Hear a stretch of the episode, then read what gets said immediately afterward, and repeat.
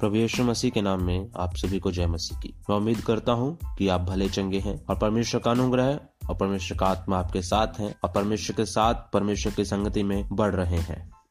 आज मैं आपको प्रार्थना के बारे में सात ऐसी बातें बताने जा रहा हूँ, जिसको करने से हमारी प्रार्थनाएँ नहीं सुनी जाती। जी हाँ आपने बिल्कुल सही सुना। सात ऐसी बातें जिनकी वजह से हमारी प्रार्थनाएँ नहीं सुनी जाती।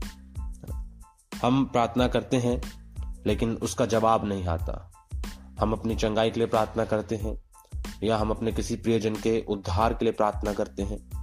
हम अपने आत्मिक जीवन की बढ़ोतरी के लिए प्रार्थना करते हैं, लेकिन उनका उत्तर नहीं आता। और हमें लगता है कि परमेश्वर हमारी प्रार्थनाओं को नहीं सुनता। लेकिन ऐसा नहीं है। परमेश्वर प्रार्थनाओं को सुनने वाला परमेश्वर है। सात ऐसे कारण हैं जिनकी वजह से हमारी प्रार्थनाएँ नहीं सुनी जाती। और आज उन सात कारणों को मैं आज आपके सन्मुख रखता हूँ। और जैसे आप उनको सुनते हैं, अपने आप को जांचें, अपने आप को देखें कि कहीं उनमें से कुछ आपके प्रार्थना के जीवन में तो नहीं है, जिस वजह से आपकी प्रार्थनाएँ नहीं सुनी जा रही। प्रार्थना ना सुने जाने का सबसे पहला कारण जो है, वो है अविश्वास। जी हाँ अविश्वास। याकूब की पत्री पहला अध्याय छह से आठ में, बस विश्वास के साथ मांगा जाए, थोड़ा सा भी संदेह नहीं होना चाहिए। क्योंकि जिसको संदेह होता है, वह सागर की उस लहर के समान है जो हवा से उठती है और थरथराती है। ऐसे मनुष्य को यह नहीं सोचना चाहिए कि उसे प्रभु से कुछ भी मिल पाएगा। ऐसे मनुष्य का मन तो दुविधा से ग्रस्त है, वह अपने सभी कर्मों में अस्थिर रहता है। अब देखिए, अविश्वास का मेरे मसीह भाई बहनों आपके अंदर होना कोई बड़ी बात नहीं है। जब प्रभु यीशु मसीह इस जगत में था तो प्रभु ने इज़राइल को, अपने चेलों को, उनके अविश्वास के कारण डांटा। और वहीं दूसरी तरफ़, कुछ ऐसे लोगों को जो गैर यहूदी थे, जो यहूदी समाज के नहीं थे, उनके विश्वास के कारण उनकी सराहना की, उनकी तारीफ़ की, और जो बातें उन्होंने मांगी थी, जिसके लिए उन्होंने प्रार्थना की थी, परमेश्वर ने उनको वैसा करके दिया। तो जब हम प्रार्थना करते हैं तो हमें शारीरिक अवस्था पर या मेरे पास तो ज़्यादा बैंक बैलेंस है, मेरा काम हो जाएगा, मैं इसको जानता हूँ, मैं उसको जानता हूँ। या फिर, मेरी समस्या तो बहुत बड़ी है, इसका समाधान कैसे होगा? जब ऐसी बातें हमारे मन में आती है तो प्रार्थना में हमारा विश्वास कम हो जाता है।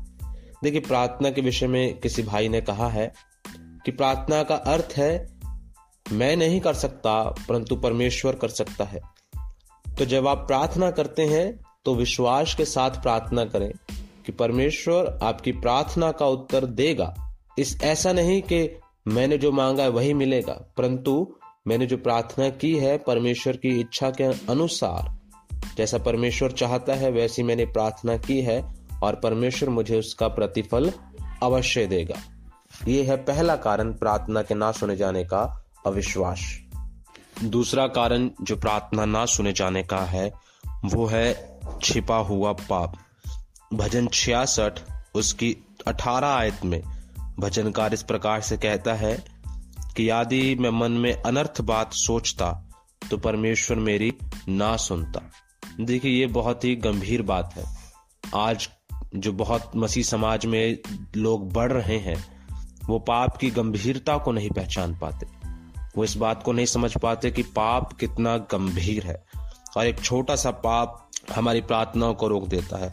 हम बहुत बार प्रार्थना पर प्रार्थना प्रार्थना पर प्रार्थना करते रहते हैं, लेकिन हम भूल जाते हैं कि मैंने अपने दिल में कहीं ना कहीं कोई पाप छिपा रखा है, जिसकी वजह से परमेश्वर मेरी प्रार्थना को नहीं सुन रहा।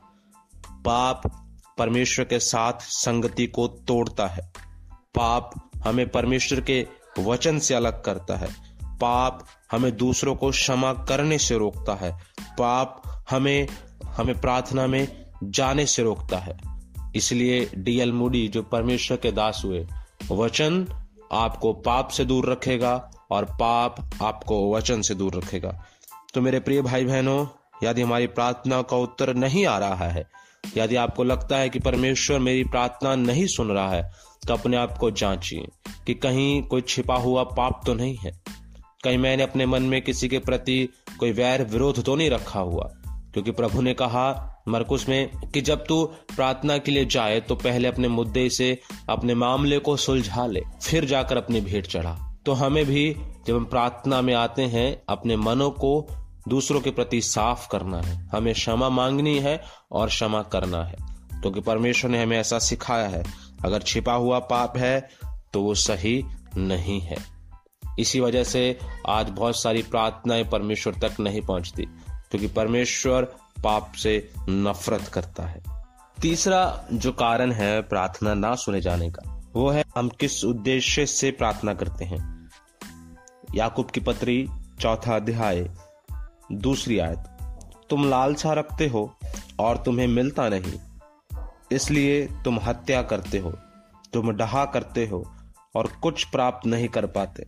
तो तुम झगड़ते और लड़ते हो, तुम्हें इसलिए नहीं मिलता कि मांगते नहीं। तीसरी आयत, तुम मांगते हो और पाते नहीं, इसलिए कि बुरी इच्छा से मांगते हो, ताकि अपने भोग विलास में उड़ा दो। जी हाँ जो तीसरा मुख्य कारण है प्रार्थना के ना सुने जाने का, वो है बुरी लालसा। बहुत बार जब आप प्रार्थना करते हैं तो प्रार्थना करने के पीछे आपका उद्देश्य क्या है? आप प्रार्थना में जो चंगाई मांग रहे हैं, किस वजह से मांग रहे हैं? या आप कोई नौकरी चाह रहे हैं, किस वजह से चाह रहे हैं? यदि हम बुरी लालसा के साथ कि हमें कुछ मिलेगा और उसे हम अपने स्वार्थ के लिए, अपने शरीर के आराम के लिए इस्तेमाल करेंगे। तो परमेश्वर वैसी प्रार्थना को नहीं सुनता। यहाँ पर याकूब साफ़ रीति से कहता है, ताकि अपने भोग विलास में उड़ा दो, इस वजह से परमेश्वर प्रार्थना नहीं सुनता। परमेश्वर प्रार्थना का उत्तर इसलिए नहीं देता, क्योंकि बहुत सारे लोग जो हैं, उन वस्तुओं को जिनकी वो मांग करते हैं, सिर्फ़ अपने सुख के लिए चाहते हैं, ना कि परमेश्वर के राज्य की बढ़ोतरी के लिए। तो यही एक और कारण है, जिसकी वजह से बहुत सारी प्रार्थनाएँ आज अनसुनी है। क्योंकि उन प्रार्थनाओं का जो उद्देश्य है वो परमेश्वर की इच्छा कारण है प्रार्थना के ना सुने जाने का। उसको हम पढ़ते हैं यह हिचकल की किताब चौदह अध्याय उसकी तीसरी आयत में। हे मनुष्य की संतान इन पुरुषों ने तो अपनी मूर्तें अपने मन में स्थापित की और अपने अधर्म की ठोकर अपने सामने रखी है। फिर क्या वे मुझसे कुछ भी पूछने पाएँगे? जी हाँ। चौथा कारण है प्रार्थना के नाद सुने जाने का। मन में छिपी हुई मूर्तें। शायद आप प्रकट रूप से मूर्ति पूजक ना हो लेकिन हो सकता है कि आपने मन में कोई मूर्त बना रखी हो। आप परमेश्वर के समय को संसार में दे रहे हो। जब बाइबल पढ़ने का समय है, आप कहीं और व्यस्त हैं। जब प्रार्थना करने का समय है, आप मित्रों के साथ हो। जब परमेश्वर के घर जाने का समय है, आप रिश्तेदारों के यहाँ जाने की तैयारी में हो। ये बातें हैं जो हमारे जीवन में मूर्ति की जगह ले लेती हैं, जिनकी वजह से हमारी प्रार्थनाएँ परमेश्वर तक नहीं पहुँचती। और आप कहेंगे कि ये ऐसा कैसे हो सकता है? ये वही बातें हैं मेरे प्रिय भाई बहनों, जो हम अनजाने में करते हैं। इसलिए हमें अपने आप को जांचना है कि कहीं मेरे मन में कोई मूर्ति तो नहीं है। कहीं मैंने परमेश्वर का दर्जा किसी दूसरी वस्तु को तो नहीं दे रखा, जिस वजह से आज परमेश्वर मेरी प्रार्थनाओं को नहीं सुन रहा। पांचवा कारण है जिसके कारण हमारी प्रार्थनाएँ नहीं सुनी जाती। वो है एक ना क्षमा करने वाला दिल। जी हाँ एक ना क्षमा करने वाला दिल। मरकुस की किताब ग्यारह अध्याय, पच्चीस आय प्रवेश मसीह यहाँ पर इस प्रकार से कहते हैं, और जब कभी तुम खड़े हुए प्रार्थना करते हो तो यदि तुम्हारे मन में किसी के प्रति कुछ विरोध हो तो क्षमा करो। इसलिए कि तुम्हारा स्वर्गीय पिता भी तुम्हारे अपराध क्षमा करे। जब आप दूसरों को क्षमा नहीं करते, जब आप मन में डहा रखते हैं, जब आप मन में दूसरों के प्रति क्रोध बना के रखते हैं परमेश्वर प्रार्थनाएँ नहीं सुनता। परमेश्वर प्रेमी परमेश्वर है और परमेश्वर चाहता है कि आप भी वैसे ही हो। इसी वजह से आज कलिसियाओं में दरारे हैं। इसी वजह से आज दो भाई जन एक साथ बैठ के प्रार्थना नहीं कर पाते। क्यों? क्योंकि वो एक दूसरे को क्षमा नहीं करना चाहते। वो एक दूसरे की शक्ल तक नहीं देखना चाहते। और फिर वो सोचते हैं कि परमेश्वर उनकी प्रार्थनाओं को सुनेगा। इतने समझदार तो आप खुद भी हैं। जब परमेश्वर ने हमें ये आज्ञा दी है कि हमें एक दूसरे को क्षमा करना है तो हम कौन होते हैं एक ऐसा दिल रखने वाले? और ये बहुत ही मुख्य कारण है, जिसकी वजह से आज प्रार्थनाएँ नहीं सुनी जाती, क्योंकि बहुत से हैं जो क्षमा करना नहीं चाहते।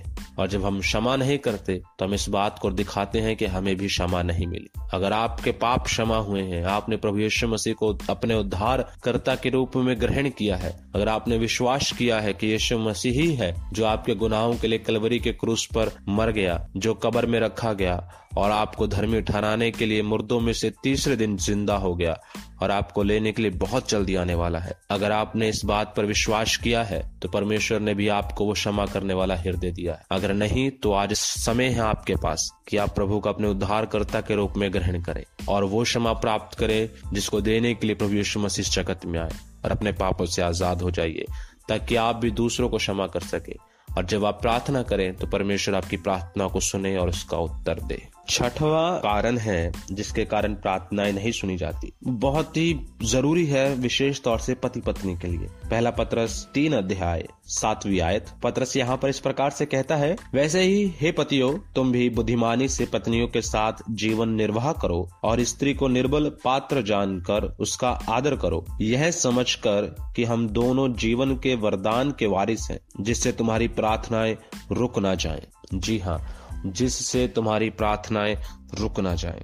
अगर पति और पत्नी के संबंध सही नहीं है, अगर पति और पत्नी एक दूसरे से बात नहीं करते, अगर वो एक दूसरे की जरूरतों को पूरा नहीं करते, अगर वो एक दूसरे को समझते नहीं है, आपस में मन मुटाव है तो आप दोनों को चाहिए कि आप दोनों अपने मनों को एक दूसरे के प्रति सही करें क्योंकि परमेश्वर ने ही वैवाहिक जीवन को बनाया है। परमेश्वर ने ही विवाह की स्थापना की है। अगर वैवाहिक जीवन सही नहीं है तो प्रार्थनाओं में बड़ी रुकावट होगी। आपका मन प्रार्थना में नहीं लगेगा। आपका मन परमेश्वर के वचन में नहीं लगेगा। तो बहुत ज़रूरी है कि आप अपने पारिवारिक जीवन को सुधारें।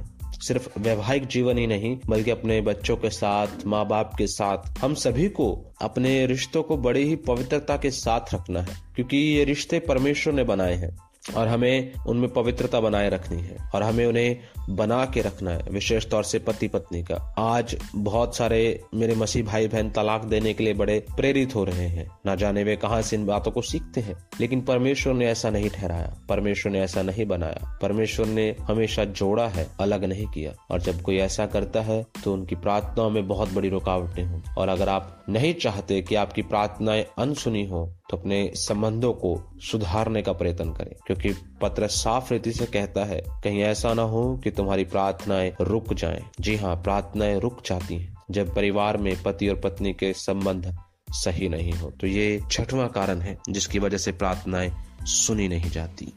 सातवां जो कारण है जिसकी वजह से प्रार्थनाएँ नहीं सुनी जाती वो बड़ा ही आ, मामूली सा दिखाई तो पड़ता है और वो हर रोज होता भी है लेकिन हम उसे अनदेखा कर देते हैं। इसी वजह से हमारी प्रार्थनाएँ जो है रुक जाती हैं और उसको हम नीति वचन इक्कीस का तेरह में पढ़ते हैं जो कंगाल की दुहाई पर कान न दे। वह आप पुकारेगा और उसकी सुनी ना जाएगी। जी हाँ जब हमारे प्रिय मसीह भाई बहन मुश्किल में हो और आपके पास उनकी मदद करने के लिए कुछ हो और आप उनको अनदेखा करें तो लिखा है कि जब वह खुद पुकारेगा, उसकी भी सुनी ना जाएगी। क्योंकि हमारा परमेश्वर सब देखता है और हमारा परमेश्वर पक्षपात वाला परमेश्वर नहीं है, वो पूरा पलटा ज़रूर देगा। तो जब भी आपको अवसर मिले तो मदद करने से पीछे मत हटिए, क्योंकि मुसीबत के समय में परमेश्वर आपकी मदद करेगा। और लिखा है कि परमेश्वर किसी का कर्जदार नहीं। तो ये सातवां कारण है, दूसरों की मदद ना करने वाले। जो दूसरों की मदद नहीं करते, परमेश्वर उनकी प्रार्थनाएँ नहीं सुनता। तो हमने सात कारणों को देखा, जिसकी वजह से हमारी प्रार्थनाएँ नहीं सुनी जाती। अविश्वास, छिपा हुआ पाप, प्रार्थनाओं का गलत उद्देश्य, मन में छिपी हुई मूर्ति ना क्षमा करने वाला दिल, अच्छे पारिवारिक संबंध ना होना, और दूसरों को क्षमा ना करने वाला स्वभाव। ये कारण है जिनकी वजह से आज बहुत सारी प्रार्थनाएँ अनसुनी है। मैंने बहुत ही संक्षिप्त में आपको बताया है, लेकिन बहुत ही साफ़ और सरल है। आप सीखें और अपने आप को सुधारें और प्रार्थना में जीवन बिताएँ। प्रभु सहायता करे कि इनके द्वारा आप आशीष पाएँ और इसे दूसरों तक भी पहुंचाएँ, ताकि और मेरे मसीह भाई बहन जो इस असमंजस में है कि उनकी प्रार्थनाएँ क्यों नहीं सुनी जा रही, वे भी सुने और आशीष पाएँ। आप सभी को प्रवेश मसीह आशीष दे।